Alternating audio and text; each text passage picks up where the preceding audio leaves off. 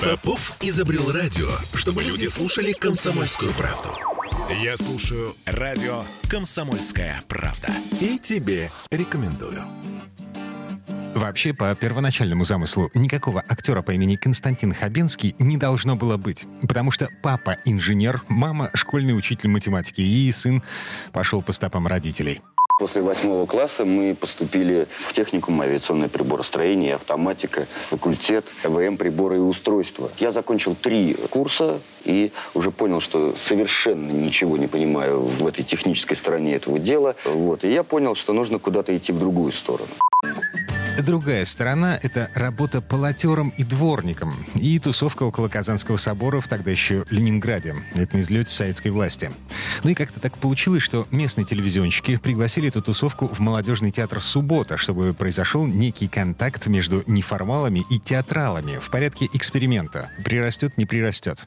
Я прирос. Вот. И я стал работать монтировщиком, по мере сил выходить на сцену в театральном горошком, когда главные герои, а вокруг вместо того, чтобы вешать задники, ставят людей. Намного выгоднее и, так сказать, быстрее убирается и вешается. Потом как-то почувствовал вкус к нахождению на сцене и решил попробовать свои силы в поступлении в театральный институт.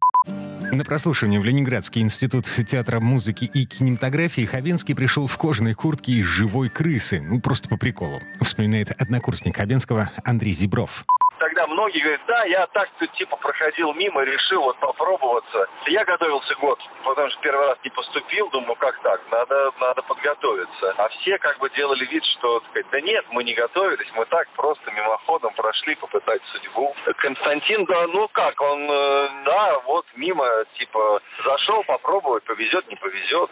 Э, повезло. Вместе с Хабенским и Зебровым поступили Михаил Пореченков, Михаил Трухин и будущий главный режиссер театра имени Вахтангова Юрий Бутусов. Потом, ближе к концу 90-х, эти четверо перевернут театральный мир Петербурга.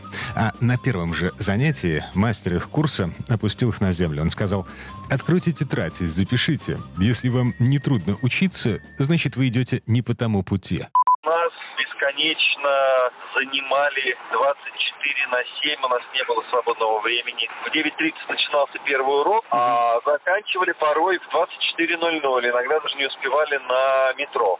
Оставались э, в институте всеми правдами, неправдами, иногда вызывали милицию, потому что оставаться нельзя было. А потом пришла популярность. Сначала театральная, а следом и у широкой публики. 98 год. Главная роль в фильме «Женская собственность» Дмитрия Месхева. Здесь его заметил режиссер Александр Рогошкин, пригласил в убойную силу. Причем, по словам коллеги Хабенского по сериалу Виктора Бычкова, гендиректор Первого канала Константин Эрнст был категорически против, потому что ему нужна была звезда на роль лейтенанта Плахова. А кто такой Хабенский?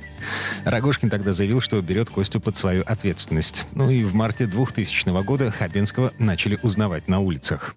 Я понял, что со мной происходит просто на уровне физиологии какие-то изменения. Я как-то начал по-другому ходить. Неестественно доставать деньги из кармана. Выражу это одним словом, приплюснул. Это происходило, наверное, где-то неделю. Потом это прошло. Я надеюсь, что это прошло.